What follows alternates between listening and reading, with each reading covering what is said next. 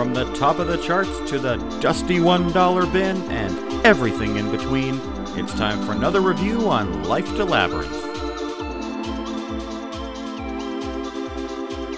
Okay. Back for another week of Life to Labyrinth podcast. I am standing in my bedroom with Steven in my ears. How's it going, Steven? Oh, not too bad. No, just the day to day glory of raising a four month old. How Yep. are things with you? Not so bad in day to day glory of raising a 5, 8, and 15 year old. a miniature army of children. Yeah, yeah. I think, uh, I'm not sure what a group of kids is called, but most people make the joke that it should be called a murder, and I think it's probably appropriate. I was literally speaking. Marge, it's called a murder. a group of crows is called a murder. so I kind of feel like this might be a bit of a shorter episode, but I'm okay with that. yeah, um, like it's- we talked a little off off air. Just didn't have a whole lot of notes on it, and I mean, by virtue of this, like we kind of went off a, a- the rails a little here, right? Listening to a live performance that we had to find on YouTube. Yeah. made it kind of hard to structure notes as I typically would. Like I don't know if you also struggled with that, but Well, I managed to find that what I found out was a laser disc rip of it. oh my god, that was a laser disc. That was a laser disc. That that uh, that copy I sent you, yeah, Yeah. it's a laser disc rip. It's not DVD. it's just funny because I was actually going to say that I was actually really impressed that the video quality on that not super great, but the sound quality is actually quite good. yeah, It's pretty clear. I wasn't I wasn't sure what to expect, but I was pleasantly surprised. It was really easy to understand and I felt like it did a pretty good job of conveying the music accurately. Yeah, and I will say, having mostly listened to the CD, uh, yeah, I found the sound quality to be pretty on par to my memories of it anyway. Obviously, I'm listening on a much different environment. When I listened to it as a child, my dad had a component stereo Jeez. with, uh, you know, an amp and an equalizer, a big Mm. equalizer Yeah. for both sides, and then a CD player. And he had it piped through Bose 901 speakers in the living room. Whereas I've been listening to it largely on headphones on my computer because I really don't have a whole lot of other options. Yeah. Don't particularly like streaming YouTube videos to Bluetooth speakers, and the ones that I have in the house, with the exception of the one in my bedroom, are not that great. They're kind of Chinese cheapos that are fine for the kitchen if they get messy, or you know, I bought them. I think originally one or two of them um, to have music in the bathroom. So they're designed to be tough, not necessarily good sounding. Yeah, and right, I've I've noticed that too. That a lot of times with especially YouTube, I have a lot of issues with, but with like streamed music that has any sort of extra data to it, like a music video or anything, Yeah. I find it's really choppy and unreliable when it's cast to one of my speakers. Yeah, Um, so I listen to this like you mostly on headphones. Um, one day I sat down and while I was playing one of my games, I just muted my game and put it on like my phone right. because my phone is still better quality than the little house speakers I bought. Yeah. But yeah, I did most of this listening to this on headphones as well. Cool. So, just give you some background, and like we were saying, I almost I considered actually calling my dad and just kind of talking to him about it because this album kind of means a lot to me for a bunch of reasons, and it influenced my musical tastes and my kind of direction. I think as somebody that learned to play instruments, dare I say, a musician, more than I kind of realized until I went back to it this time. So, my dad had this album, and I don't know on like what the order was, but it's my understanding that my parents saw Chris de Burgh either on this tour or on one previous because I saw him in probably the late 90s and like very late middle school. And it was in a smaller hockey rink in Ottawa where the Ottawa 67s play. So it wasn't like a big arena, it was a smaller one and he was by himself, which is the way he tours quite a lot, is my understanding. So I've heard this album, which is a so including Chris de Burgh, there's six people in this band: two guitars, bass, drums, keyboards, and then a multi instrumentalist of a guy that's playing either guitar, keyboards, or saxophone, depending on the song, um, and sometimes all three in the same song, depending on what it is. And um, and so to go from like, and I don't know, I, I I recognize that you said that this wasn't really your jam. Totally fair, but it's a big sound. I don't know if you found that, but I found like it's it's right at the heart of like the late '80s where There was big reverb on the guitars, big reverb on all the drums. Like reverb was huge. You get that big massive sound. In addition to that, they're all of the keyboards they're using are very high end electric keyboards. So when you hear the piano and stuff, it's got that sort of uncanny valley sound to it because it's the, technology wasn't quite there to make a really true piano sound digitally. So you get that sort of MIDI like uncanny valley sound. Yeah, yeah, I totally agree with that. Um, like you said, we touched on it a bit off air, which my bad, but like this just isn't. It's just not my sound, right? Obviously, like compared to what I've already spoken about and uh, where I grew up with these two albums we did of mine. This yeah. just isn't really my typical sound. Saying that, I still really enjoyed it, and it is a big sound, and there's it's a lot and it's complex, and I think it's managed really well. And then yeah, I was gonna comment on yeah, the piano just has that slightly like where you said uncanny valley, that just slightly wrong kind of sound to it. Yeah. But I didn't enjoy it any less. It was just kind of like a fun little observation. I didn't realize that was kind of a consequence of its age, which as you said, kind of said, um, I think the sound is very definitive of the era it came from. Like as soon as you know that first song started playing, I was like, oh, like I know this is clearly like we'll say 85 to like 94 because like that 10 year period that all that big reverb those big like interesting musical components the saxophone i loved like yeah. it, it just came out of nowhere on that the first track it's on. I was like, "What? Hell yeah! I'm always down for some sax." yeah, so this this album was recorded at the RDS in Dublin in December of 1988. It's not terribly specific if this is one of those situations where he played like three nights and they took the best of all three, but they all wore the same outfits, or this is one performance. I know that having listened to the CD that has a slightly different track listing to the recording that we've been watching and listening, all of the recordings that match up are the same. Some of the talking in between the songs is a little bit different, but based on my memory, they're all the same performances. So my guess is it's probably a one nighter but it's kind of hard to tell because it's in a concert film, as I'm sure I don't know. You, you probably watch them. Um, I watch them quite a lot, but there's those ones where they are clearly using a sound like the best performance from one concert, and they're kind of overlaying it of footage of like the three nights. So like like the guitars will change through the song, or the clothes will change, and that yeah, sort of stuff. It's almost like a little music video they put together. Yeah and the only reason I'm not entirely sure is because on the um, movie of it, sometimes the audio didn't match what was happening in the video. Like the drums didn't match perfectly, or the people who were like playing piano or something like their their their bodies didn't always match what was happening in the music. Yeah, um, I noticed that too, and like you said, like there's kind of a bunch of different scenarios for that and it's hard to know for sure it was because it could just be right given the age of the recording and the fact that it's laser disc it could just be like an inconsistency in the audio video tracks like mm-hmm. could just be a degradation of age it could be that it was like produced slightly wrong or yeah it could be a miss like a, a mashup of a bunch of different performances or it might be that they recorded say three separate nights and then picked the best one to edit.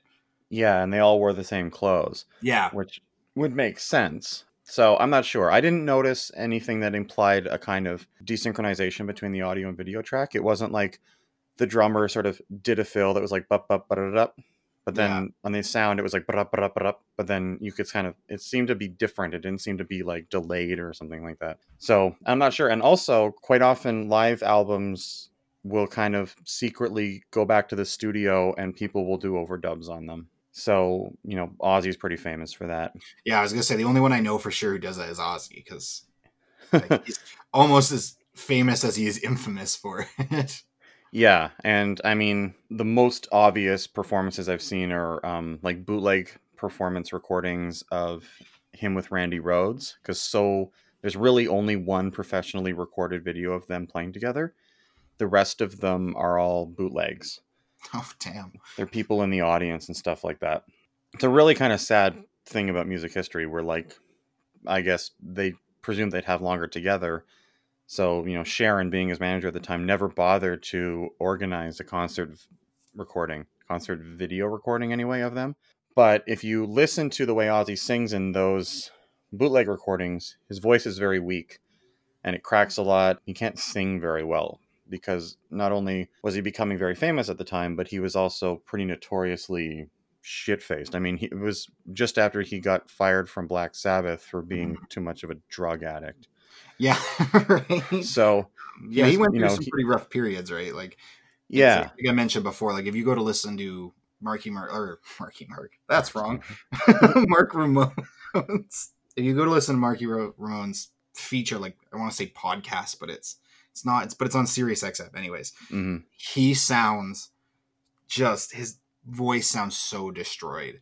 Ozzy was that, but like twenty years faster. Like even Yeah. by the end of Black Sabbath, you could tell they were having to re-record or alter his voice sometimes because he just couldn't do it anymore. Like it just Yeah. couldn't keep up.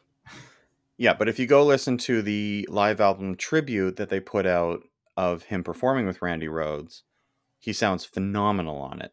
So it's like, yeah, um, these are not the concert recordings. So I don't know if, because as part of this, just for my own fun, I went on YouTube and tried to find more video of Chris de Burgh performing, and I found stuff of him when he was younger than he was in this video, and I found stuff of him that's pretty recent. And the stuff of him that's pretty recent, his voice is a lot thinner. Mind you, he's 30 years older, yeah. so I'm not holding that against him. It's kind of impressive. He seems to sing most of the songs in the same key. But when he does that, when he goes up to like the higher notes, he loses all his power. So as much as I feel disappointed that I saw Chris de Burgh by himself and the sound was very thin, I don't know if I'd go see him with a band now because I watched some footage of him in 2019 and his voice just isn't there anymore. And I think his voice is so much of where the power of this album comes from. So I Yeah. don't know if I go see him again. Yeah, that's I'd- fair, right? Like it's he's a it's a very vocally strong kind of performance. Um Yeah. and right he's pays like he's center stage through it all, constantly pulling attention back to him from the crowd. And Yeah. yeah, his voice is starting to kind of wash out. Be really hard for him to challenge instrument level or sorry, concert level instruments with a voice that just can't hack it anymore. Yeah, a hundred percent. And yeah, I think as a, as a singer songwriter, you know, I've always thought of Chris de Burgh as a true Irish bard because all of his songs are about these bigger than life stories or they're about war for the most part. So I don't, I just, I think of, you know, without his voice and without his singing, it really detracts from the lyrics, and the lyrics are the story. Like Chris de Burgh sings stories, they have a beginning, a middle, and an end. He doesn't have like sort of just gobbly gobbledygook nonsense songs like Bowie wrote, you know, or John Lennon was writing and stuff like that. Like he, if I, I think Chris de Burgh could be very easily implanted into like the 1300s with a lute and be just as successful. yeah, that's fair because right, like even listening to it, um, right, I I couldn't think of the actual name, but it's like a soft rock album. But in reality, it's actually much more like folk musicy. It's just like almost like a rock rock inspired folk music is kind of Yeah. the vibe I was getting because yeah, it's all it's all stories and tales and it's about the like how expressive he is and how animated he is on stage just as much as it is about the music he's performing and like the words he's singing. For me, this was something that I listened to a million times. Like my dad played this all the time. Like he used to put it on and he'd stand in the living room in the dark with like his ears cupped to listen to it louder. And I remember like we my brother and I used to like spin in circles and get really dizzy. You know, the the guitar sound I didn't realize until like I listened to it again. I like big reverby guitar and it's probably because of this album. So I'd say probably the lead guitarist, Danny McBride, no relation as far as I know to the comedian Danny McBride. I was just wondering. I'm like, wait, that's that sounds It's very just familiar. bad. I think he probably more or less influenced the sound that I enjoy in a in an electric guitar more than anyone else. As much as like the Beatles made me want to learn how to play guitar, Kurt Cobain got me to actually learn how to play guitar. Dimebag Darrell got me to learn how to play guitar better. I think this guy, probably more than anyone, made me love the sound of a big electric guitar. Just when they come into last night, the opening track, and he does those big like open chord hits and try and rev the audience up, like just they're just fantastic in my opinion. Yeah. So I, could see agree. having listened to what we, you know, um, the drop kicks. If you're coming from a stripped down punk rock history, to listen to this fucking reverb 1988 arena rock Irish bard, I could see where this would kind of not, you know, slide smoothly into your repertoire. Yeah, I appreciate the Irish flair to it. You know, bring it a little close to the drop kicks for me. Keep it close to home. Um, no but yeah, bagpipes though. abs- yeah, no bagpipes. And really, come on.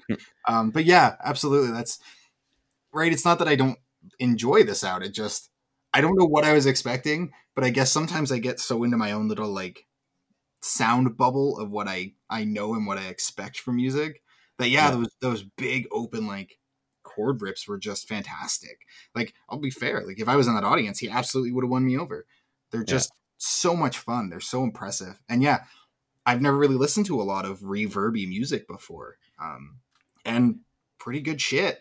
Which is surprising to me because you mentioned last week that you like your dad listened to Iron Maiden and stuff. So if he was listening to 80s, like late 70s and 80s era British wave of heavy metal, I'm surprised that that wouldn't have kind of crossed your desk more often. Well, see, it's this weird thing when I, I mean, that's why I kind of had a hard time picking which album to go with for my dad. Was that like my dad listened to this huge spectrum, um, still does. Like he's still a absolutely fanatic music fan. Um, but pretty early on, for whatever reason, punk rock was what kind of called to me. So a lot of times it was my dad would put on his music, and if it wasn't essentially if it wasn't like punk rock or Johnny Cash, I just didn't listen to it because it just Yeah, didn't have that sound for me. Um, so yeah, I'm sure like if I were to really deep dive my memories and think about it, I'm sure um, I've heard plenty of it. And like I kind of said in the beginning when when that first song kicked off, I knew the kind of era of music because I just I know I've heard it and I know I've heard that kind of sound before, but I've Mhm. never sat down and actually listened to it, especially not when I've been old enough to really think of and, you know, understand kind of the concepts and the the intricacies of it because yeah, I just it was one of those things I kind of wrote off at an early age because I was like, eh, it's not punk rock, and like, uh, it's not the alt stuff that I'm I'm using to be, you know, my independent twelve year old self. but yeah, right. Like today, honestly, I couldn't. I probably couldn't list more than maybe two Iron Maiden songs, despite the fact that my dad still listens to them regularly. okay. Um, yeah, it just was one of the kind of in one ear and out the other. I I know it was on in the background, but I don't have any conclusive memories of ever actually paying attention or listening to it. Oh yeah. And I don't know what that is. I honestly I couldn't tell you why one sound kind of attracted me more than the other. Um, but that's why I ended up going with Dropkicks was because when I sit down and just kind of top of my head think about the music I listened to as a kid, it's all punk music. like Okay. Ramones, Dropkicks, Rancid, all that stuff came up. I just my dad had a big ass like I had this big poster of Eddie on our like I was gonna say rec room wall, but where we lived at the time, our rec room, living room, dining room, and everything else was kind of one big room. and you would walk into our like our tiny ass British apartment, and one of the first things you would see was this like three and a half foot tall poster of Eddie just like slammed on the wall across from the door. And my mom hated it. I remember that much. But yeah, so like I knew my dad listened to it. I just never cared. hmm It was right up there with Led Zeppelin for me. I really couldn't have. To this day, I Uh. still haven't ever bothered to give it a chance. Oh yeah. Well, in terms of this album and my exposure to it, like this is probably this is pre twelve years old for me. I don't remember how old I was kind of when my dad stopped listening to this, but it wasn't very old. So like this is definitely probably less than 10 years old. And following that, anytime I would have listened to it after that would have been on that stereo that I saved up and bought that my cousin got given as a gift on my own. And then, yeah, about 15 years ago, uh, Liam's mom and I kind of listen to it again because I'm not sure what her exposure to Chris de Burgh is. I think maybe her parents listened to it a little bit. Her dad's a really big like music head. It wouldn't be unheard of that he would have listened to Chris de Burgh. But Liam really loves Spanish Train, and so we started listening to it uh, for a little while. And when I mentioned to her that I was going to do this, she was like, "Fuck yes, Chris de Burgh!" And then she started listening to Chris de Burgh again. So cool. So for me, it's funny though because watching the video of this is kind of like "Don't Meet Your Heroes" because I have this memory of this album with this enormous, bigger than life sound, and him having this enormous voice and these incredible story songs, and listening to it in a lounge chair or my dad blasting it in the living room, like literally in the dark. My dad wasn't a headphones guy. My dad had his big Bose 901 speakers and he just like just fucking ripped it and my mother be damned, I guess. and so this was sort of like every like it was it lived in my head. Who Chris de Burgh was lived in my head. As much even though I'd seen him live, we were kind of up in the nosebleeds and it wasn't in a situation like this where we had a big stage and a band. He was just a guy on stage with a guitar and a piano, and he kind of bounced back and forth depending on the song he was doing. So to see him do it live and actually see him perform it actually humanized him for me. Where all my memories were of this like Greek god or something, or Irish like bigger than life man, superhero musician, and then I saw him on stage in his oversized 80s suit with his white socks and shoes you know, clapping away and running around, just kind of looking like a dad and uh, surrounded by a band of guys that in my head had created this like orchestra of just cacophony of amazingness. And it's just all these like older dudes and mustaches and mullets and it just like it really was like don't meet your heroes for me watching this video it was it was really funny so when i had to kind of minimize the video and just kind of listen to music because I was like, Chris de Burgh is such a dork.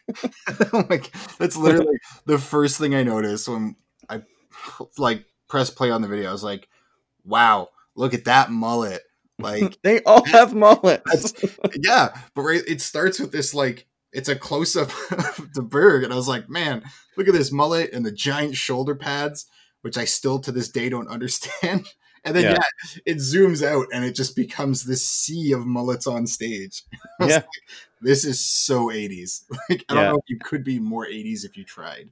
Yeah, and his like his stage presence sucks. He's he the the most crowd interaction he has he kind of points at people and smiles and then claps. all the while playing the the symbol of the 80s acoustic guitar, an Ovation 12 string, with the big round plastic back on it and stuff. Like, mm-hmm. yeah, this was very much a sort of hilarious "Don't Meet Your Heroes" for me, and like. I have it on now because when we do these, I always sort of play the album as we're talking about it in case something kind of plays that I want to jump on. Mm-hmm. And again, I'm just watching him, just, I'm just like this man in my head was like bigger than life, and to see him in the flesh, he's not a particularly tall man. So when you see him get pictures with people, he's usually shorter than them. Mm. And he's just, you know, he's just not a cool man. He's yeah, a he's really, really, really good songwriter, but he is not a cool man. he's just a rocker dad. Yeah. And even when like I went back and watched some footage of him like early in his career in the 70s and stuff, and even then like it, it it's as if someone transplanted a D&D nerd and just give him a music career. It's like somehow like Robert Plant of Led Zeppelin loved Lord of the Rings so much, but was cool about it. this is almost like Berg was like, Lord of the Rings, I could write songs like that. but but he was the like Robert Plant's like incredibly dorky friend. Mm-hmm. So he does you know. look honestly like no offense to him, like no harm meant, but man, he does look like such a dork. Yeah, like, like and, he looks like he's probably a real chill dude to sit down and talk to. But man, yeah. he looks like the '80s equivalent of, like you said, just the biggest nerd. like, yeah, like the biggest history nerd. This guy writes like constantly about the war and like Irish history and English history. Like he, his songs are all very emotional, like borderline especially i find is just an incredibly emotional song and it's very thin it's just him with a piano for the most part and and it, but it's this is a man who for me will always live as a faceless entity. If I ever had the opportunity to meet him, I would have nothing but good things to say. I'd be very, very excited to meet him, but it'd be because I respect him so much as a musician. Whereas, like, if I met, you know, Jimmy Page, it'd be like, this is otherworldly for me. Like, this man is, he, he is that bigger than life figure and he lived up to it. And when you see him on stage, him plus him and Robert Plant on stage in Led Zeppelin at their prime, like there was nobody cooler and bigger than life than those guys. And you cut to this, and it's like there's a keyboard player who's like a thinning hair and a mullet, and he looks like he's about 47 years old, and he's wearing like a button-down shirt tucked into khakis with pleats, and it's just like this is the least cool group of people. These are the like the least cool rock stars I have ever seen in my life. yeah, but my God, are they all amazing musicians? Right, they're so damn talented, but to look at them, it the only thing I could think of even after being like amazed by the music was that they look like a group like a group of guys who were friends as like teenagers who had a little garage band and then Yeah. say 20 years later we're like hey let's get the band back together and you know relive a bit of our youth Meanwhile, Chris de Burgh is something that's released, like to my knowledge, live albums notwithstanding. I think he has 25 albums out. god damn Like, wow yeah, like he is just a powerhouse songwriter musician, and admittedly, Stephen some King of his albums. What's that? oh i said he's like the stephen king of musicians Yeah, and admittedly, I have not listened to a lot of his studio stuff because, um, much like I was going to get to, this album is the reason that I love live albums more than studio as a general rule. And I find any of these songs that I've listened to or in the album form, they're just lacking. The excitement's not there. The presence isn't there. Like it's just it's just less than this. So I haven't really listened to a whole lot of his stuff on his studio albums. And it's because I find none of it's really lived up to this. And even through this process of revisiting this album and finding other live performances, even stuff from the same tour, there was uh, there's like a two or three hour YouTube video concert that he did, I think from Moscow or something, on the same tour, as far as I know, or at least the same era. It's within the same kind of couple of years. And even then, like it's not the production on it isn't as good, and his voice isn't as big and powerful, which also kind of twigged me to be like, is some of this re-recorded? So I was like, either this has got some re-recordings on it, or it's very possible that like because they knew they were recording this, they took a week or two off of the tour to rest his voice up, Mm, yeah and then he did this. prepped for it Yeah, as opposed to him, you know, just being mid-tour, singing every other night for two and a half, three hours, like he does in this concert, and his voice is just tired. Yeah, that's really interesting because I, I, I'll be honest, I didn't. I normally at least try to kind of do a bit more digging, listen to a kind of mis- a few more miscellaneous tracks to get kind of a feel for the the music and the artist, and I just Yeah. I didn't with this one. Like it's been a busy week, but that's mostly an excuse. I just didn't have much interest in it. That's So, fair. yeah, Whatever. My my only exposure to actual exposure to Chris de Burgh has been this album, and that was one of the things that I noticed. Like I was really really impressed by how like loud and clear the vocals were coming through, and how the instruments were still always present and that like larger than life feeling, but they never Mhm. kind of overruled one another. There wasn't any Yeah. point where I felt anything was getting washed out or kind of mixed together, and I was really, Mhm. really impressed by that. Um, so it's cool to hear that. Yeah, that that's not necessarily totally kind of consistent across the board. Yeah, yeah, it's it, at least not with what I found. And problem with an artist like Chris de Burgh is that in his biggest claim to fame in most of the world is Lady in Red, Mhm. which if you've listened to this entire album, I'm sure even after the first listen through, you were like, this song does not match his other songs. yeah, absolutely. Without getting into a lot of lyrics, I know we read lyrics sometimes in this, but I think the the song I have on right now in my ears is Revolution. Is you know he's talking about like tall ships on the coast, carrying light in the dark of the night, and you know they whisper in the wind, Revolution, and it's like Lady in Red. Like, you know, Yeah, first Oh yeah, sorry. Go ahead. no, I was gonna say like the the song he opens with last night, where he's talking about soldiers for the most part, another soldier song, and know, it just it doesn't fit. We'll get to it at the end because we got to do Songbird. We'll do it at the end, and I would say there's two for me. Anyway, so had you heard Lady in Red? Yeah, That's so I was gonna say the only the only one I definitively knew, and I couldn't have you could have put a gun to my head, I couldn't have told you who it was who it was. But Lady in Red was the one I knew. okay. The other one that like felt familiar to me was Patricia the stripper. Um, Okay. Not with the same kind of level of, oh wow, I've definitely heard this more times than I've ever, realized. But Mhm. enough that like when the beat started kicking, I was like, oh, I think I like this sounds super familiar to me. Um, but yeah, Lady in Red, right away I recognized. The rest, nope. I'm just gonna look up the lyrics to Borderline because that's the one that seems to really connect with this audience the most. yeah, man, people went nuts for that. But Borderline's the one where he it's ju- essentially just him with the piano for a bit, right? Just Like- him with the piano, yeah, and he got some. Uh, he's got some big vocal moments in that song. Yeah, because that was the one, like I had said, where I kind of had it playing while I was playing video games, not really watching it. That Yeah. was the one where, like, when the piano kicked in, I like immediately was like, "Ooh, that's interesting. What's going on now?" Yeah. And yeah, he like he really kills it for that performance, and the crowd just ate it up. Yeah. So I'm just gonna read. I think it's not a particularly long song, but it tells a really good story. Just bear with me. All right.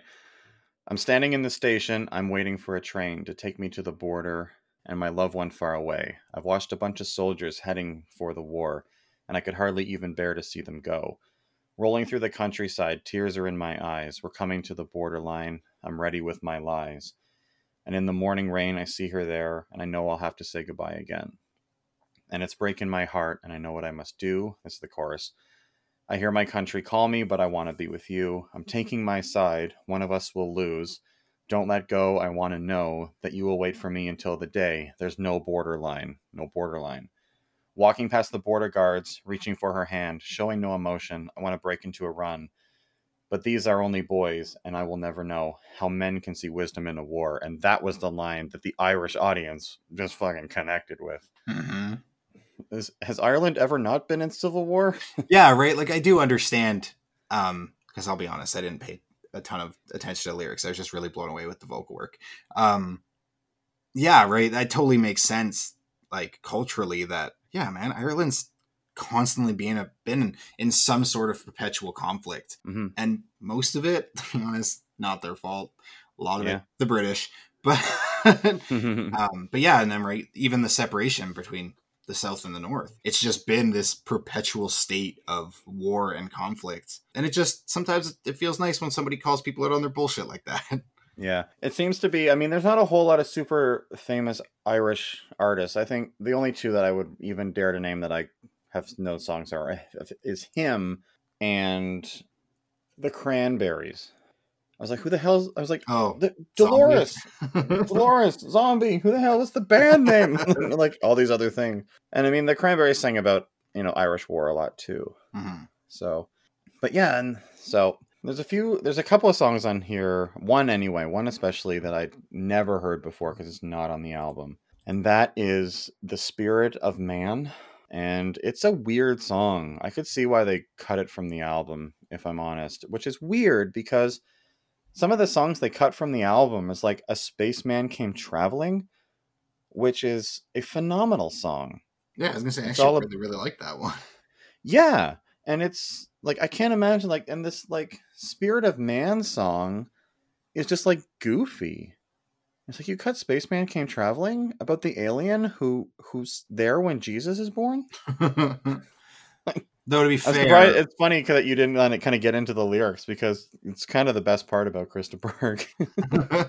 oh, Space, Spaceman came traveling. I did, um, but I wonder too, right? How much of that is, especially at the time, the desire to not intentionally rile religious figures. We'll say, especially in Ireland, where religion is still a very big deal, and like Catholicism still has a lot of sway over pop oh, culture. Catholics versus Protestants, they'll get stones thrown at you in that country. Yeah, right, exactly. Um, so I imagine a song about an alien who meets baby Jesus might have ruffled some feathers. yeah, the star in the sky when Jesus was born was his spaceship. Yeah, right. like that. That might have caused some strife, we'll say, and maybe they just figured it was better to cut that from the, the album. That and realistically, it's on the album. Like Oh. the Laserdisc that we watched was a very limited release. It's on the album. Oh, yeah. Sorry, I was getting them mixed up in my head. Yeah, it's fine. Yeah. And like Um, yeah. this is not, like Spaceman came traveling. Funny, I don't. Again, I don't know what it's like in countries where religion is a very hot button issue. I mean, our neighbors to the south, it is quite a hot button issue in some places, but not like Ireland. And Yeah. I mean, it's now become like a Christmas song. Like I'm, like I would say, if there's two songs on of Chris de Burgh that you as a listener have heard, it's Lady in Red and Spaceman Came Traveling, and you probably have heard Spaceman Came Traveling at Christmas time, even if you didn't know who it was. Yeah, see, Spaceman didn't seem familiar to me. Like it didn't register as something I'd heard before. I will Yeah. say I will be continuing to listen to it a lot now. It's a good song. It's it's a phenomenal song. Like it's Yeah. just It's a really, it's a, I think it's a, a, a tribute to who he is as a songwriter, where he can take something like the birth of Jesus and, in my opinion, treat it respectfully, but spin it on its head, where it's like an alien coming down. yeah. I think I think that's really important in music too. Like I think that's a sign of true, almost like creative or artistic talent is the ability to take something known and familiar and comfortable completely like twist it and kind of take a bit of satire of it but still make it feel relatable and familiar somehow. Yeah. i can't find the words to kind of explain why it impressed me so much but i did really really enjoy it.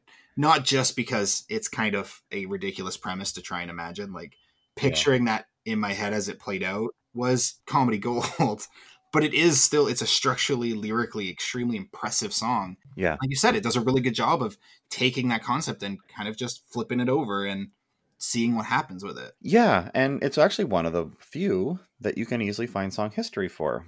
So, since we have so little of that, Yeah, go I'm going to read that too.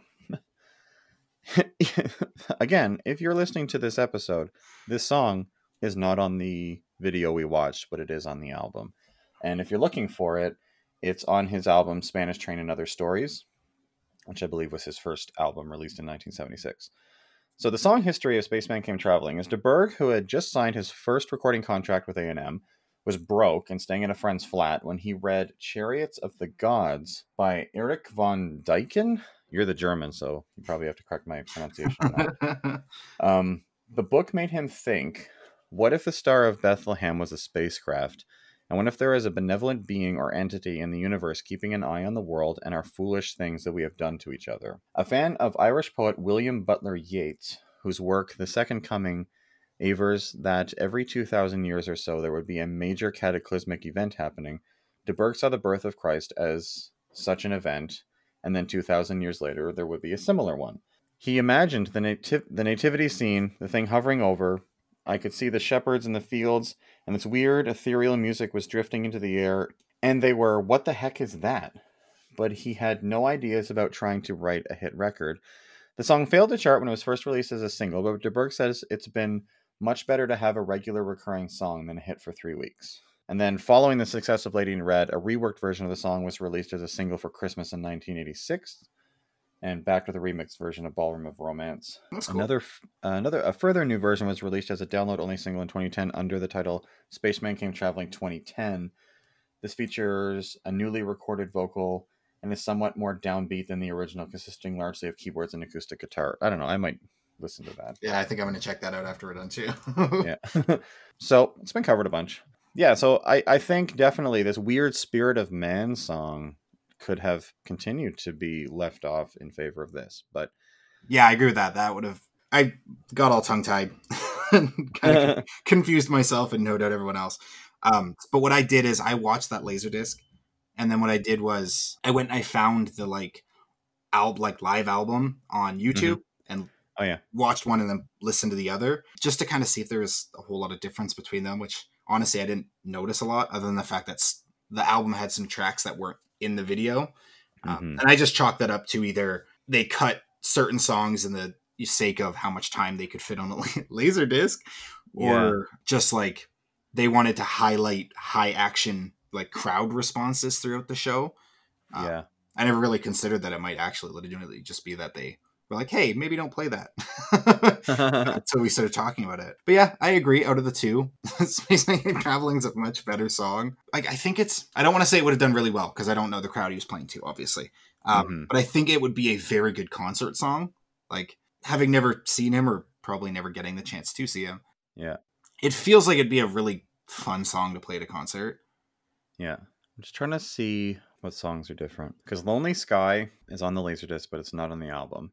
Mm-hmm. And I would say that's actually a good addition. Lonely Sky is a good tune. I'm trying to see which ones they cut out. I think they might have cut out. Yeah, they added. They cut Spaceman Came Traveling. Hey, sorry. Uh, keep going. I'll be right back in a sec. There's something going on with our smoke, like our fire alarm. Or smoke. Oh, somebody's cooking at Steven's house. yeah, apparently. so the track list, I'll just while Steven's away, I'll just run the track listing real quick. So on the album, which I consider to be the true form of this, track listing goes last night, sailing away, the revolution, I'm not scared anymore, Spanish train, borderline, the risen lord, the last time I cried, the lady in red, a spaceman came traveling, Patricia the stripper, missing you, say goodbye to it all, don't pay the ferryman, high in emotion. The Laserdisc concert um, is last night, sailing away, revolution, I'm not scared anymore, Spanish train, borderline, spirit of man, lady in red, the risen lord, the last time I cried, lonely sky, Patricia the stripper, missing you, say goodbye to it all, don't pay the ferryman, high in emotion. Quite similar, a little bit different. And I think aside from not having Spaceman came traveling, it hits a lot of the good moments for me. It's like the, the big moments of this are really are in the songs that oh stand by Steven's house is just burning down. All right, I'm back again. All right. Time. But yeah, I just want to put a bunch of fucking tape on it because Man, I'm telling you, had to be today. Oh, I'm just standing here hearing it go off and your baby screaming. And I was just like, oh, that poor bastard. Yeah, right. And that too. Like, if it was just me and Danielle, that's one thing. Anyways, let's jump back to where we were while I was gone. yeah. So, um, while you were away, I kind of just ran down the differences in the track list, one versus the other. And I think, I think my opinion, the true form of this album is the is the CD. I like the track listing better. I like the order of some of the songs a little bit better. Um, and honestly, the Spirit of Man, it's a it's a fun, goofy song, but I think it's not my pick for Songbird, so I'll, I'll just jump on that. But I think it does derail the flow of the concert CD or concert video. Yeah. So you know, we haven't really talked too much about songs specifically. But I would be remiss if we didn't talk about Spanish Train, which is like the first song on his first album.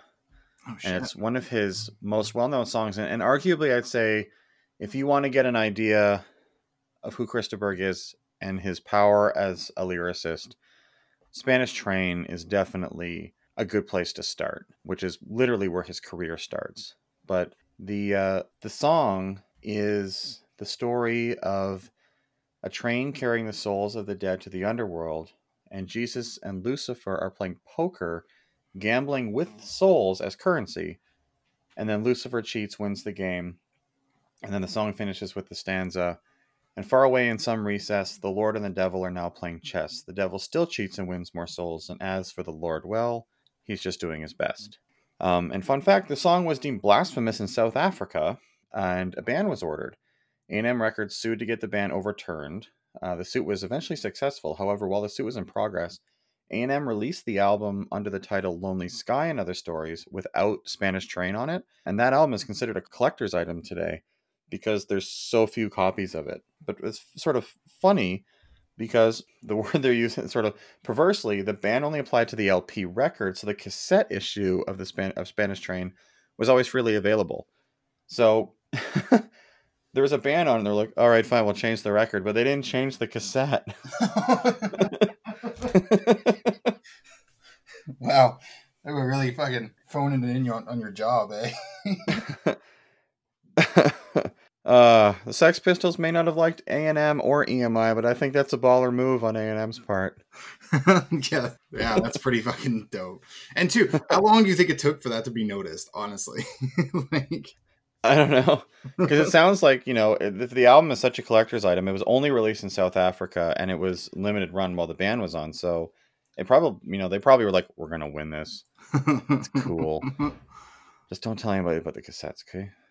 And eventually, we'll just release the albums, and there'll be a there'll be a collector's item some someday. It'll be a talking point. It'll be fine. Don't worry about it. Like they're probably like, "This is great. They banned it, so we can release a slightly altered version, sell those, and then when the ban is lifted, we'll just release the regular album into that market and sell those too." yeah, I mean, kind of playing both the best worlds there. um, Record companies may be soulless, especially if you ask John Lydon, but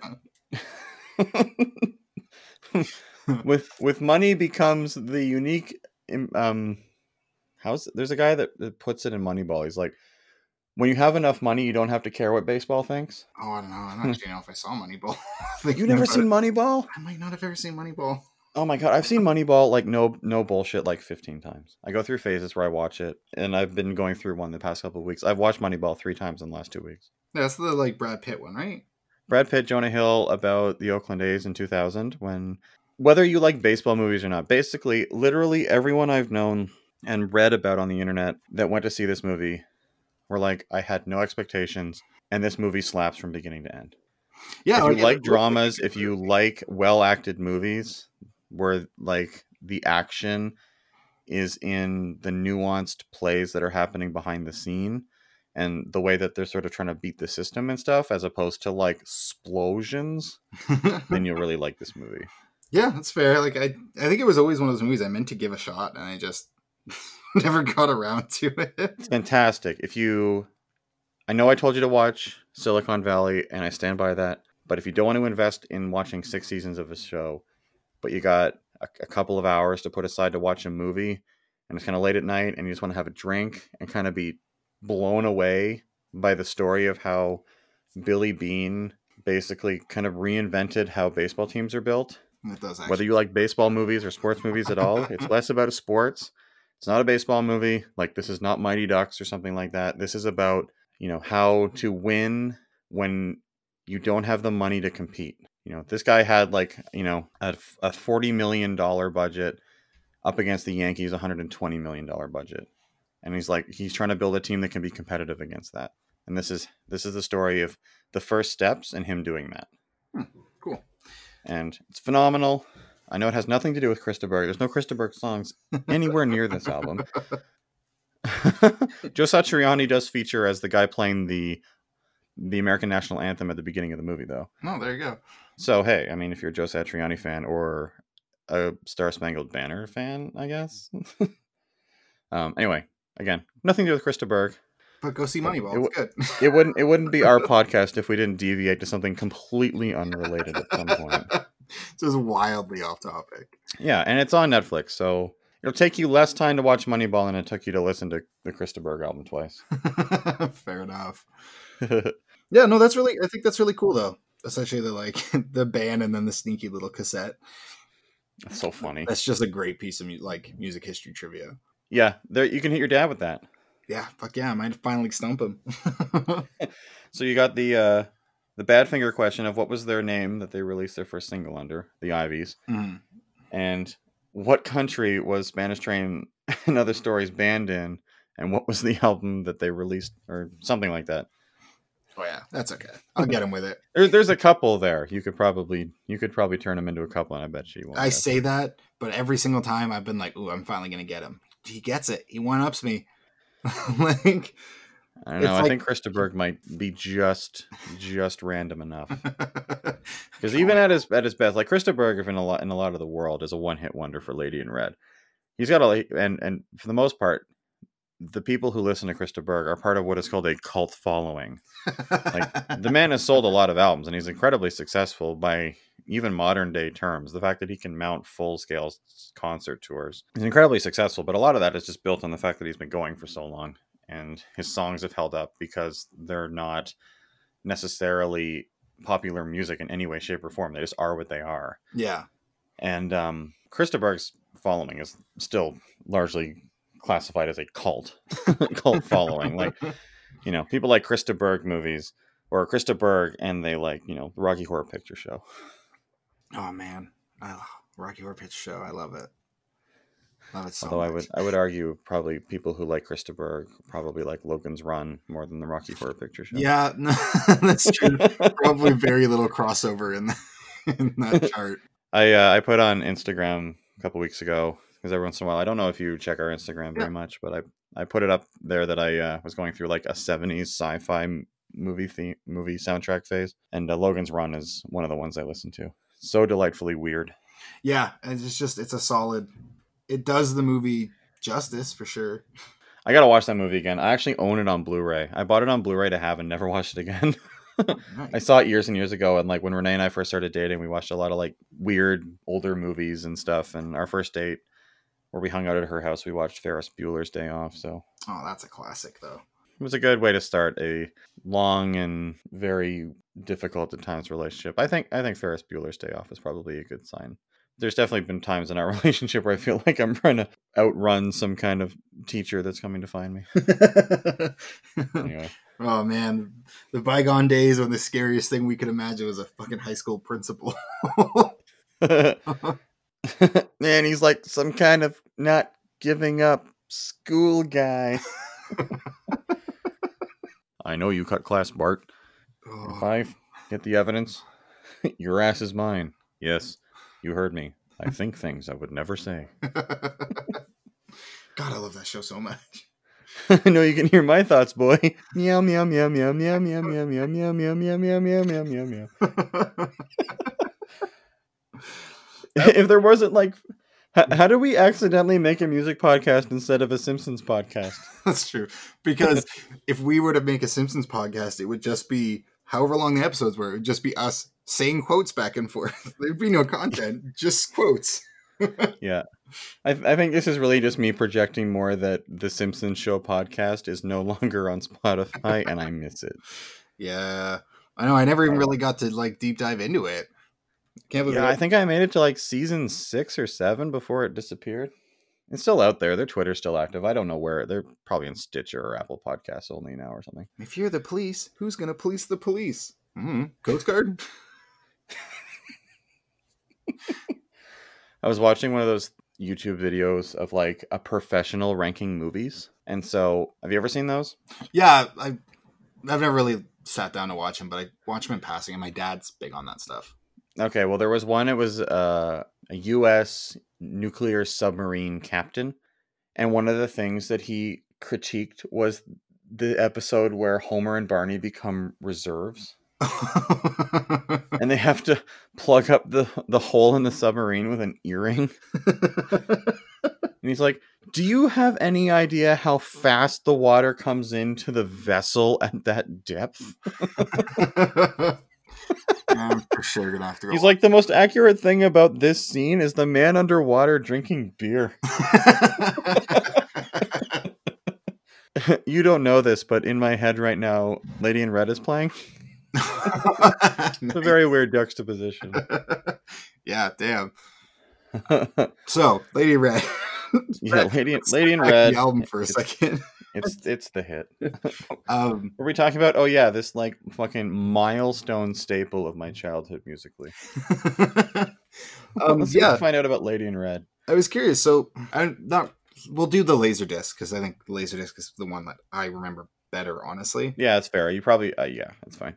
or if you want, we can do the album. But I was just curious which. No, no, Which we've already talked about we've already talked about um Spaceman Came Traveling. I'm trying to find it on the list that doesn't have it. Nice. Man, it's been It's a been a long, long week. It's a long week.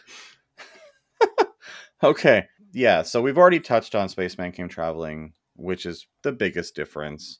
Mhm. So yeah, if you got some stuff on Lady in Red, hit me. Oh no, I don't. Sorry. Oh, okay. I was just using that as a segue to get us kind of back on track. All right. So we yeah, didn't let's spiral into The Simpsons for the next two hours. Well, I gotta be honest. Any conversation being taken over by The Simpsons would also be very akin to my childhood. My That's poor true. mother at the dinner table, we were like, anytime someone would say anything, like, just like in The Simpsons that time, she'd be like, oh my god, can we have one dinner without The Simpsons, please? Hey, that's one thing we've got in common because my dad literally, like, I think we still do somewhere. My dad had the first like 16 seasons on VHS. Oh my Like, god. he would he went down in his little shitty basement and recorded every episode of The Simpsons. He As it- recorded. He didn't buy them. He recorded. Oh no, he, them. yeah, he self-recorded them on VHS. So Wow. when we moved, so it was the one of the few things that didn't come with this when we had to go overseas. Dad getting Sorry, it just strikes me as like a sitcom. And like, who taped over our wedding? it probably did happen at some point. Babe, it was Mr. Burns shot. Who shot Mr. Burns part two? right? Yeah, so like it was like the only thing we couldn't bring, and my dad was super bummed about it because my mom refused to pay to ship a tote of fucking Simpsons VHSs across the sea to England for us. I mean, so like, but but, but baby, how how am I ever gonna watch them again? right? like it's in global syndication. Yeah, my mom's super thrilled that all the episodes are on Disney Plus. That's all my dad did for Just, she just brings your father meals at the couch now. he, he bitches and moans that they've been artificially turned into uh, widescreen. Oh yeah, there's like the like I don't know Coast Guard quote, and I've heard Yeah. I heard three times a day every day for ten years. We still do. My mom hates it, but just that specific quote because my dad will use it for everything. He his context doesn't matter. Pretty much anytime you ask my father a question, there's a solid fifty percent chance your answer is going to be I don't know Coast Guard. like drives my mom mental. Um, yeah, That's so was, like, excellent. a ridiculously big Simpsons fan. Um, so he, regardless of whether my mom approved or knew, he sat us all down and had us watch The Simpsons with him. Um, so there were times like I'll quote stuff and like not even know where it's coming from, and I'm just like, eh, probably The Simpsons. like they've been around for 30 years. If I'm if I'm quoting something, The Simpsons probably did it. like, Remembering these fond memories of your dad waxing wise, and it turns out it was just Simpsons. yeah, right. Every every deep philosophical thing I've ever learned from my father is someday going to be revealed as a Simpsons quote. well, you know what, Stephen? You tried your best and you failed miserably. the lesson is never try. Thanks, Dad. This is the worst day of my life. No, no, no, son. It's the worst day of your life so far. So far.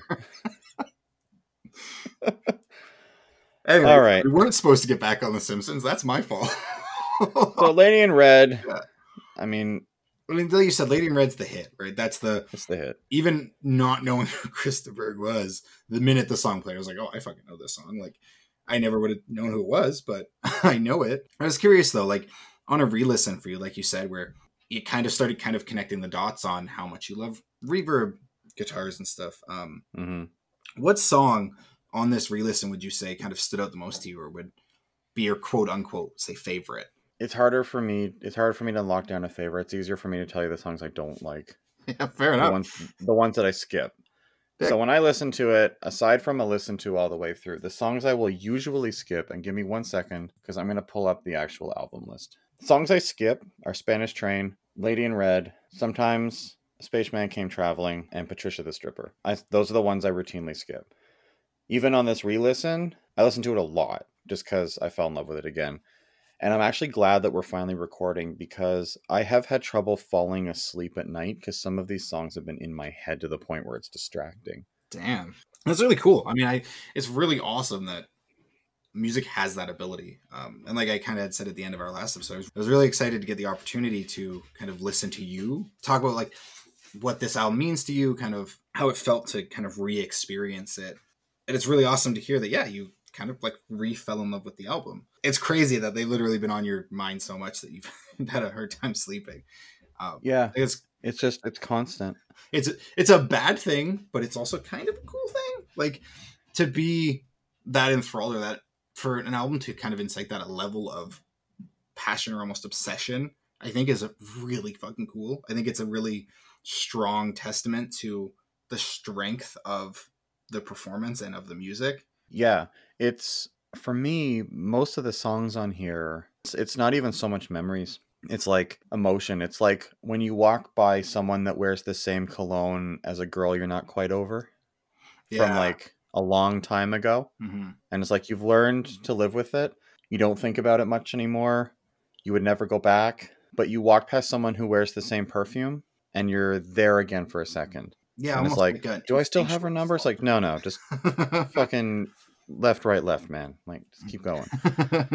And for me, it's almost like that, where it's like, this was the soundtrack more than anything else in my life when I was doing so much of my like emotional growth and learning you, you think of like our kids like between 5 and 8 like I remember listening to this as early as I have memories and we moved into the house that I remember listening to this album in when I was 3 my brother had just was going to turn 5 my parents didn't want us going to school in the city because they were baby boomers.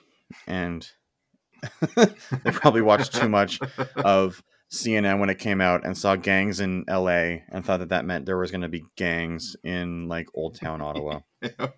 where they had spent both of them had spent their entire life at that point. Like, we can't raise our kids and send them to school in a city. like- So they moved us to a small town where instead of having like multicultural people and learning about and meeting lots of people, it's like, oh, let's just move to this fucking white bread small town of 5,000 people where everybody's small minded and high school football is the only thing anybody gives a shit about. you gotta have that that that all American Canadian upbringing. oh my god. I would have preferred to go to the school in a city. Maybe meet some black people before the age of 20.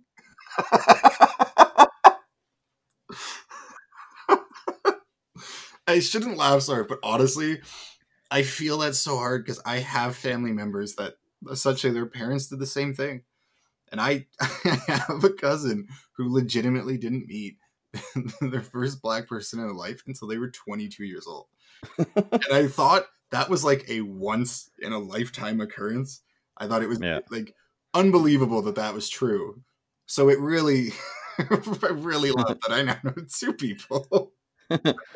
Yeah, I think I think there was two there was two black girls in our high school and they were adopted by white people. there was a Chinese family in our town that ran the Chinese restaurant. Damn. It was called the Canadian Cafe, and that's not what people in town called it. yeah, no doubt. They called it that slur for Chinese people cafe. Because people suck. What's that? oh, I said, I said because people suck. But yeah. Um. Anyway, it was a nice enough town, but I. It's funny because I grew up and moved to Edmonton, which is kind of like this city version of the town I grew up in. Yeah, it's you're not far, not far off. Anyway, so yeah, um, like this this album was just like like I I don't remember a time in my life where I wasn't listen like we didn't listen to it. So it came out in 1990, 11th of September 1990. So I would have been six when this album was released. yeah, so like truly your your initial like formative years. Yeah, and for all I know, my dad bought it like when it came out, and so yeah, there there isn't. I have no memories of not having this CD in my life. I have no memories of like really before. Like I have, I, I shouldn't say that. I have memories before that because I have some memories of the house we lived in in the city Mhm. before we moved to the country and stuff. But in terms of music, like I don't remember I don't remember an album that was played before my dad bought this album. And he obviously had tons of them because it was in a drawer that was full of CDs. And he had all those tapes that we talked about. And he had all his records and stuff. Like my dad is a big music fan. And before the age of, you know, six, when he got this, I really don't have any memories of what we listened to as a family before that there are some other albums that are um, staples of my childhood. That uh, Elton John Live in Sydney album that we talked about and I went on a rant about. He listened to that a lot. Um, he listened to Goodbye Yellow Brick Road to a certain degree. It was kind of those two. It was like Elton John and this. Two live albums are most of what I remember about music in my life at that age that aren't like Smurfs and kids music. Yeah. No, that's really cool. Um, and I think it's it's cool that like you touched on earlier that um, it really it really shows kind of your interest in music now and the type of music you prefer um, when you go back and look at the the two kind of big albums from your childhood were live music. Um, like we've Yeah. talked about several times before that you really prefer live. Like I really do. yeah. Whereas, right, me personally, um, I listened. I'm sure I listened to plenty of live albums, right? Um, with like the Ramones, a lot of the albums my dad was able to get were live and bootleg live um, recordings. Yeah, the radio used to play that back in the day, right? It was a good place to get bootlegs was off the radio. Yeah. Um, but most of what I listened to was just albums, like studio recorded. Um, and I think that came from like my dad grew up kind of exceptionally poor for a long time. Mm. Um, so a lot of the when he could finally get an album, I think um, a lot of it was he didn't want to risk that it would be a bad live copy. Um, he'd rather Mm. have taken the studio and it might not have been as raw and as intense as the live, but he knew it would be some level of consistent quality. Um, Yeah. a lot of the albums we grew up listening to were studio, um, and until we really started talking, until you started suggesting, like until you suggested this, I really didn't listen to. I never went out of my way to listen to live tracks or albums. Um, Right. and I will say that like I really enjoyed the experience of watching this as like that laser disc and watching it as a live performance. Mhm. Um, it just it adds another depth kind of to the experience to to hear and to see the crowd kind of get into it and get excited and kind of feel that moment with the artist and the band. It just yeah, it's hard to kind of put into words, but I think it adds a really really neat, like a really awesome level of depth and complexity to the experience of listening to it. Um, It's sort of like reading a book, I find, where if you let your brain go, you know, if you're reading a book, you let your brain go, you start like that. How, describe reading. It's like, oh, you stare at a dead tree and hallucinate. Oh, wild. you know, but you let your brain kind of take you away and like you're there, you're reading it, sitting in your bedroom or wherever, you know, staring at words on a page, but your brain takes over and kind of transports you to that world. And I find with live performances, if you allow the same kind of process to happen to yourself mentally, you can transport yourself to being in the audience or being on stage. And I find that it really adds to the experience of doing it. And I find that I think that's maybe the thinness I feel when I listen to Chris de Burgh's studio albums is I can't get there. I'm not in the audience. I'm not on stage with him. It, just takes that part of it away. I'm now I'm now just simply reading the words on the page. I'm not hallucinating what's there. I'm not I'm not in the world. And for me, I'd rather listen to a bad live recording in some cases to studio albums. My top two artists in my life have been the Beatles and Nirvana. And I spent years in high school and college in the pre YouTube days trying to find every bit of live footage and recordings I could of Nirvana. And it was a lot of bootlegs. And I had all of, and I burned them all into these old mm-hmm. CDs and stuff. And it was like, and I kind of uh-huh. stopped listening to the albums. And, and frankly, I stopped listening to the officially released albums because I liked these ones better because the professionally released ones quite often cut the audience out of it to a certain degree and they cut the stage banter out of it and it, really and they try and make this like packaged thing so you can listen to it without having a whole lot of gaps in the songs where a concert has gaps in the songs quite often and that's kind of part of this the fun and and that's i don't know i just i like being in that world and i think that's again why watching the laser disc kind of spoiled it for me just a little bit because whatever i imagined it to be it couldn't be that anymore yeah, I understand that. you know i couldn't watch you know i couldn't listen to patricia the stripper and not know that he's walking around wearing a red scarf pulling panties out of his pockets and throwing them into the audience doing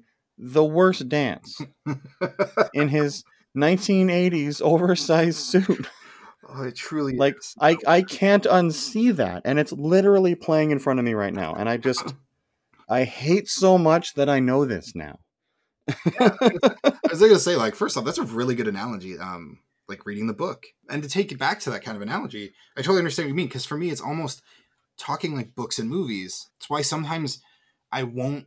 Sometimes I won't watch the movie that's an ad- adaptation of the book, especially if it's a book that I really love, because once I've seen it manifested on the screen, I know if I go back to Mhm. that book, right, that's I'm going to picture those characters, not the characters I have in my head, not the characters I know, but the Mhm. ones that have been created by the movie studios.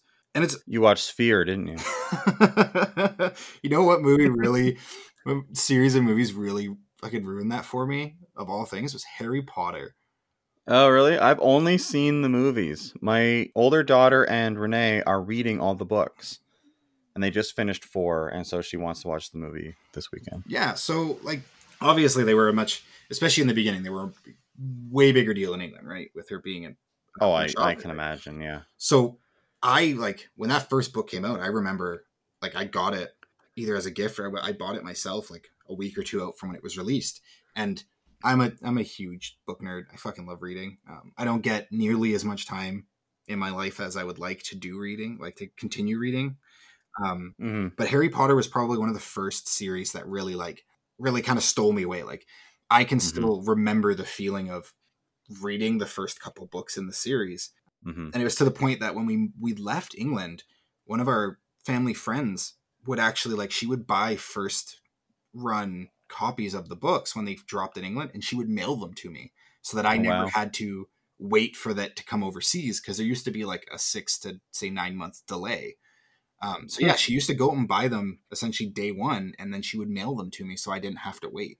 Because it was just it consumed me. It was the first, the first real obsession in my life. I think that like I just couldn't get enough of. I would read those books three, four times, like Hmm. easily.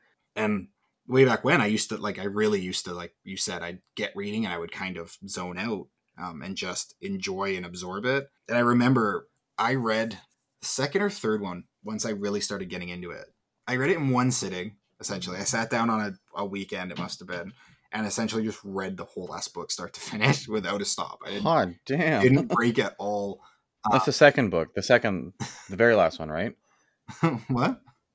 That's the very last book.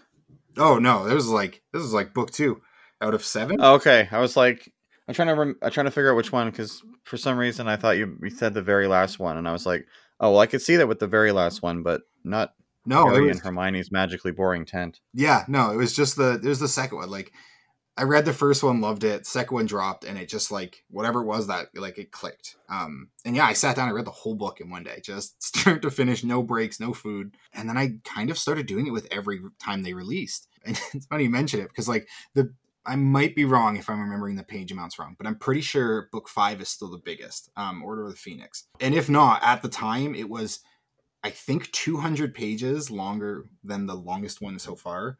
I still sat down and read, read that fucker in one day. Like, Oh wait, I know El- Elliot, my daughter, is talking about how they're going. They just finished Goblet of Fire. They're going to Order the Phoenix, and she keeps insisting it's the shortest really? of like the long books. It might be. Like, I might be remembering um, six and seven wrong. Half Blood Prince, Okay. I'm pretty sure, is a relatively shorter book. Um, more Maybe it's Half Blood Prince she's one. talking about.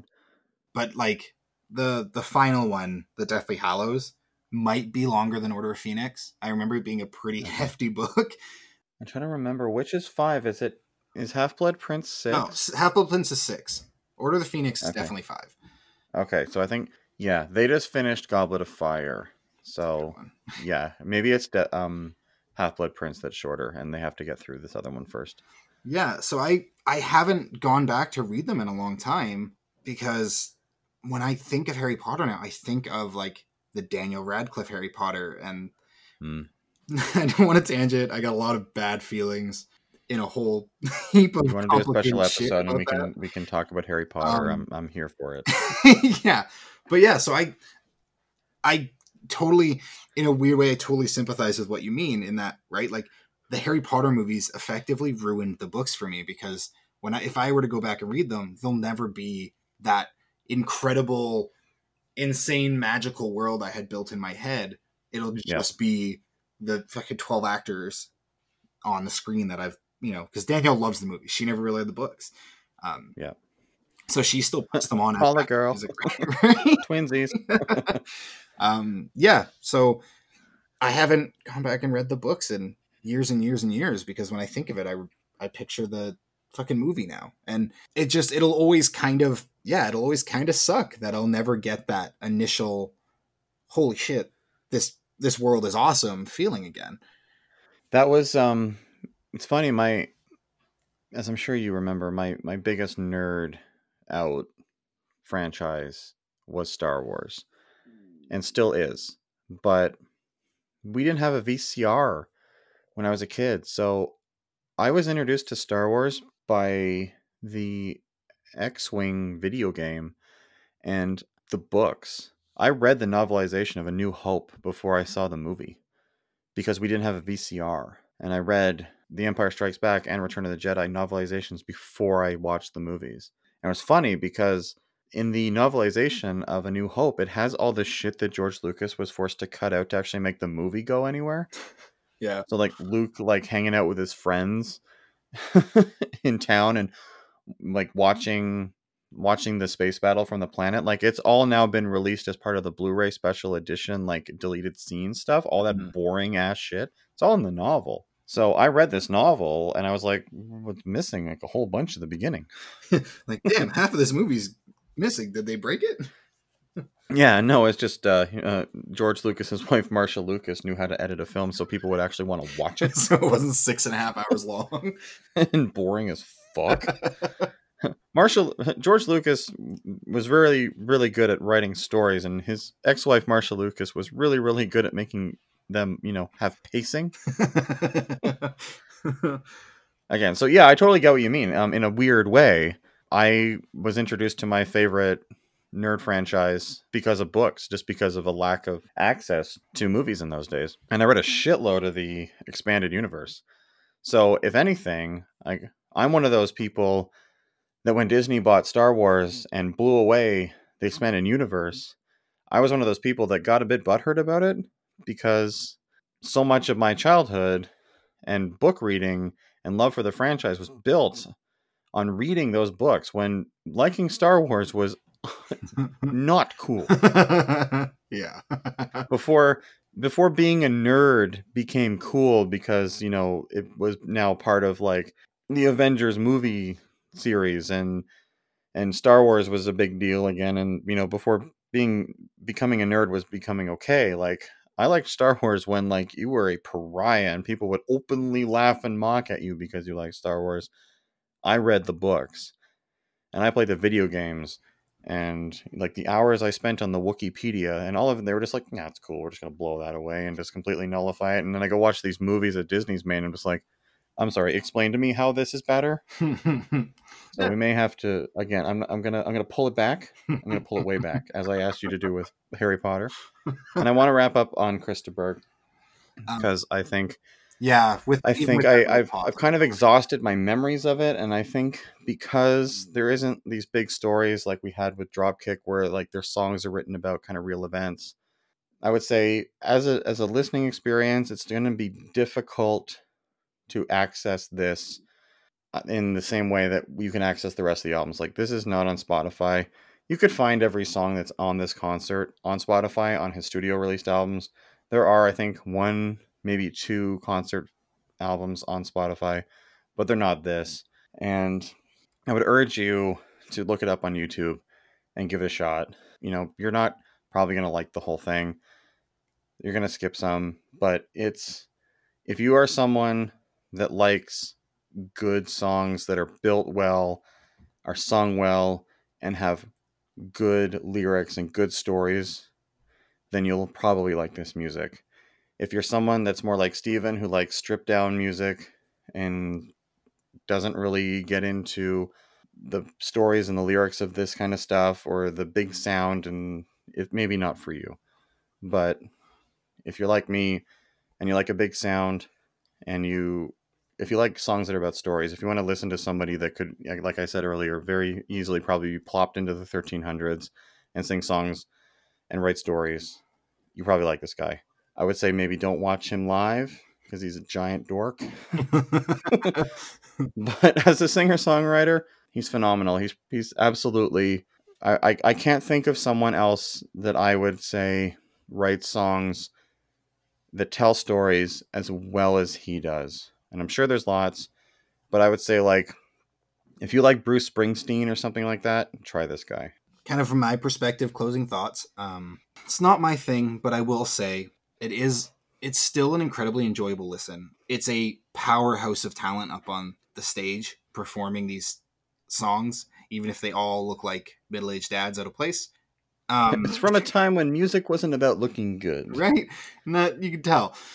Um, yeah, it's Well, I guess from a time when this kind of music didn't matter. yeah, obviously like this is like height Oh, of hair metal. Yeah, I was So- gonna say like this. The aesthetic totally ma- matches the era and the type of music. It's just not in any way what you would think when you think rock star, especially not today. Uh, Yeah. but go give it a shot. Um, it's got some really strong.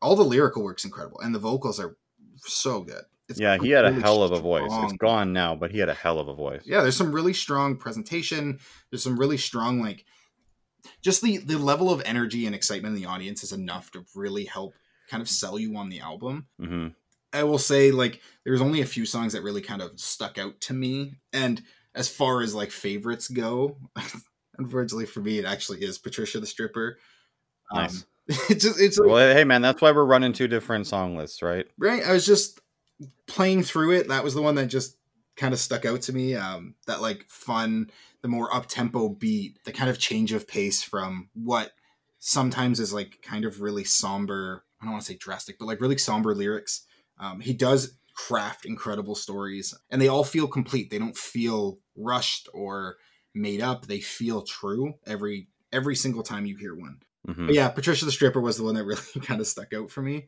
Nice. I would say, yeah, for me, it's got to probably borderline. Borderline's really good. Like the out of the two were the ones I kind of had to pick. Um, Borderline mostly because when he hits that fucking piano, damn. like we've talked about before on the Elton John fiasco, that Yeah. I'm a big sucker for a well played piano. Um, And he sings the hell out of the song, like when he's up there going like, "No it. borderline." it like, really sells his voice. It really showcases the talent he has, not just as a songwriter, but as a singer. And yeah, I mean, not my, not the type of music I would listen to by any means, like wide margin. Um, still a really kind of pleasant listening experience. Um, there'll be a couple like Spaceman Came Traveling is going to end up on my playlist. Patricia the Stripper, probably Borderline. Um, most of the others were they're good if that's the type of music you're into for sure. Um, it's a really Mhm. consistent, really impressive kind of sound. But yeah, give it a shot. It's good. Probably better than you expect it to be. I would say. But Steven, there's one more thing we got to do before we get out of here. What's that? Songbird! That's the songbird. Songbirds are singing like they know the score.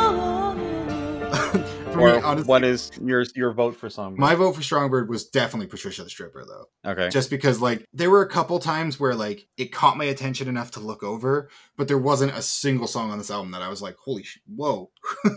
who, who pressed fast forward on this album like Patricia the Stripper was for me? What about Yeah. you? Uh, yeah, Patricia the Stripper. If we're going with the album and not the laser disc, because if it's the laser disc, it's got to be the Spirit of Man. But it kicks me out because it wasn't on the album. Mm, Um, but yeah, Patricia the Stripper definitely. I would also argue Lady in Red, but I think Lady in Red fits the aesthetic of the album better than Patricia the Stripper does. Patricia the Stripper is such a songbird that even when you watch the album, it's the only song in the whole concert where the band changes position. Yeah, absolutely. Like it's like They all move into like this little grouping down in the front of the stage. Every other song, they're like up on these big, like it's a big 80s style stage. Oh yeah, it's huge. And they're all on different corners. um, yeah, and when it kicked off, I looked over the screen and I genuinely for a second thought that I was watching like like they had insert a different video clip because it just Yeah. like I went from the like the intro where it's just him standing in the blue light playing his guitar with his like band members behind him. Looked Yeah. up and he's wearing this bright red scarf, throwing panties around, surrounded by his band members, this super tight group. I was like immediately, what just happened? yeah. It's funny though, because it's like they they splice it together. Like I was saying, like a lot of professionally released concert albums will cut the stage banter and stuff. And it's like, what do you think the time break was to set up for Patricia the Stripper? Imagine. they had to bring drums down and a keyboard down like they call they all changed places and they moved the instruments so they had to change mics around and stuff and then he would have had to go back and get all those clothes i'm sure he doesn't he doesn't have his pockets stuffed with panties for most of the concert and then they had to put it all back Just a quick So, I'm- I'm- in the middle of your concert. yeah i'd be really interested to know where that song actually landed in the concert because i don't think it lands in the concert where it's placed on the album No, that too. It definitely doesn't feel like that's where which where it should be, let alone where it would be. Um, Yeah. But yeah, it's just it's wild. It just the whole the whole tone, the whole pace of the album just so radically shifts. All right, well that was easy. But yeah, I would say aside from a couple of like weird sort of in my opinion as someone that's listened to it a lot, a little stumbling blocks of some of the songs that you like the best. This album kind of hits from beginning to end and it goes high energy songs to low energy songs, sad songs, fun songs, exciting songs. And I think it takes you through all of those really evenly in a way that's really sort of emotionally satisfying Mhm. and then the way that it ends on "Don't Pay the Ferryman" on High on Emotion is like it really ends on a big, big, satisfying note. Yeah, absolutely. The flow of it is incredible. And because each individual song is like its own little story, um, by the time you get to the end of the album, you really feel like you've essentially just sat down and listened to a, a style of audiobook. Like it has such a satisfying conclusion. It really does feel like he just got up on stage and told you this giant epic. It just Yeah. happened to be backed by a bunch of instruments. a bunch of mulleted men khakis and shoulder pads. wearing fucking pleated pants. so that said, I'm just gonna run down the personnel on this album because I'm sure they don't get name checked too often. So Krista Berg, obviously, guitar, piano, lead vocals. All the songs on the album are written by him. Then we have Ian Kojima, guitar, keyboard, saxophone, backing vocals. This really cool Japanese guy that wears big red glasses and has a mullet. And then there's Al uh, Marnie, bass guitar, backing vocals. The stereotypical 80s bass player who stands way at the back and is basically faceless for the entire concert. Danny McBride, as we mentioned earlier, not the comedian, but the guitarist. Lead guitar, backing vocals, uh, another another glorious blonde curly mullet. Man named Glenn Morrow, backing vocals and keyboards. He's the one with the mustache and the thinning hair and the pleated pants and the mullet. And then Jeff Phillips, who is just the most 80s looking mulleted drummer you'll ever see. He's got his big kit with a lot of electronic drums attached to it. So this, if you just want to celebrate what dad rock was in the '80s, this maybe you want to watch the Laserdisc, which I found on torrenting sites. I mean, I totally paid for. I have a Laserdisc player. Um, I'll, I'll maintain at this at this point when it comes to movies and television shows and music, I'm paying for enough services that if it's not there, I don't feel bad about getting it through torrent. It's like I pay for Spotify. It was there, I would have listened to it on Spotify. Wasn't there. Sorry. yeah. So anyway, this is a yeah big cornerstone of my childhood. Thanks for letting me indulge. Thanks for the Simpsons chat and the keeping it up. And goddamn, I hope your smoke detector doesn't go off anymore, so your kids can sleep and you can. thank you. um, thank you. Thank you for sharing like your memories with us, like your feelings. Like, it, it's really one of the, my favorite things in the world is to listen to somebody talk about the thing they're passionate about, and hmm it's just it's really awesome to share that with you because you let me do it with you for the the Dropkicks album. So thank you, thank you for being honest. Thank you for honestly filling most of the talking in this episode because I wouldn't have had much to say. Well, you usually you you pretty strongly carry a lot of our episodes. When I go back and edit them, I realize how much of the talking you do, how much the research you're doing with- when we go into them and stuff. And you know, I know I I bitch and moan about how long it takes to edit them and stuff, but I don't want to ever detract from the effort you're putting into bringing content to the episodes. So I appreciate that so much. well, And if you if you want to, what's that? oh, I said I appreciate that. Oh, it's my pleasure. Yeah, and if you want to have a good laugh, I'll tell you one more funny story about this album and me Please do. when I was in third grade, we had to do we had one of those like elementary school music things where we had to make instruments and sing a song with our instruments, which were like fucking Kleenex boxes and elastic bands. Yeah. And the song that we sang, and by we I mean me by myself with like three friends over there like strumming on Kleenex boxes was High on Emotion. I soloed that shit a cappella in third grade in front of my entire class. Oh. Bravo. Wow. I remember the teacher being like, "Oh, I know this song." Everybody else is like staring at me like, "What the fuck is he singing?" That's a bold choice. I'm like, "Oh, my heart is burning like a fire." Like third grade me. That's how you win. That's how you win the grade, folks. Pick your teacher's Oh, yeah. favorite song. yeah, when you're playing, when you're singing songs that no one knows but the teacher knows, and you are a power dork like I was that has no friends and wears a lot of track pants. Yo, same. yeah, yeah, yeah.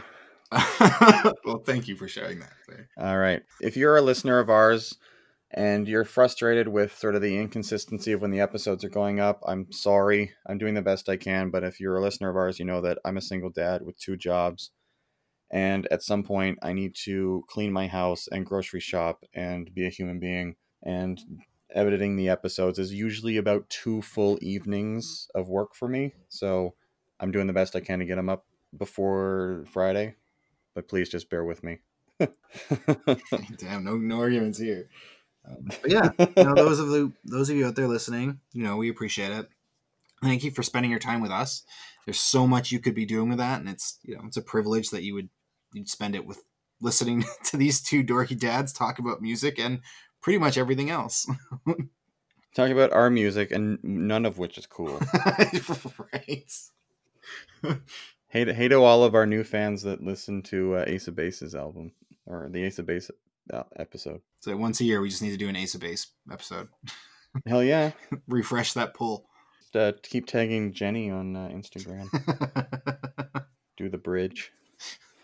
All right. Well, thanks so much for listening. We're gonna take our nonsense off air now and uh, try and get some sleep and call it night. Steven, thanks so much for letting me gab. I've really enjoyed this going down memory lane with you, and uh, it's been fun. It's been a lot of fun, and uh, I got to listen to some interesting stuff that I never would have listened to had you not introduced me to it. And I hope the same goes for you. yeah, absolutely. 100% all the same here. Awesome. All right, well, we'll call it a night for another week. Thanks so much for listening, and we will be back next week. Stay tuned. See ya. Thanks for listening to Life to Labyrinth podcast. Theme music by Devin Rose. Find Devin on Bandcamp or any streaming service. You can find us on Twitter and Instagram at Life Number Two Labyrinth.